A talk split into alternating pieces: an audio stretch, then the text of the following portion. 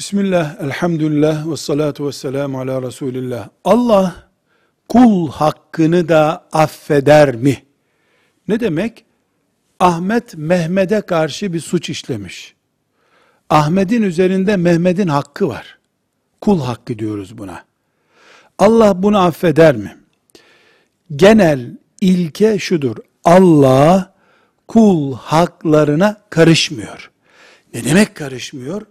Muhasebesini tutturuyor meleklerine ama sildim bunun kul haklarını demiyor. Dedirtmiyor. Tokat vurmaktan insan öldürmeye varıncaya kadar, parasını almaktan evinin önünde arabayı park edip sokağa çıkmasını engelleyeceğin yanlış bir tutuma varıncaya kadar, insanın onurunu zedeleyici, şahsiyetini zedeleyici haklara varıncaya kadar Allah bu haklara karışmıyor. Yani helalleşilecek ortam oluşturuyor. Helalleşirseniz helalleşirsiniz diyor. Değilse ben Allah olarak senin kul hakkını iptal ettim demiyor kimseye. Kanunu böyle Allah'ın.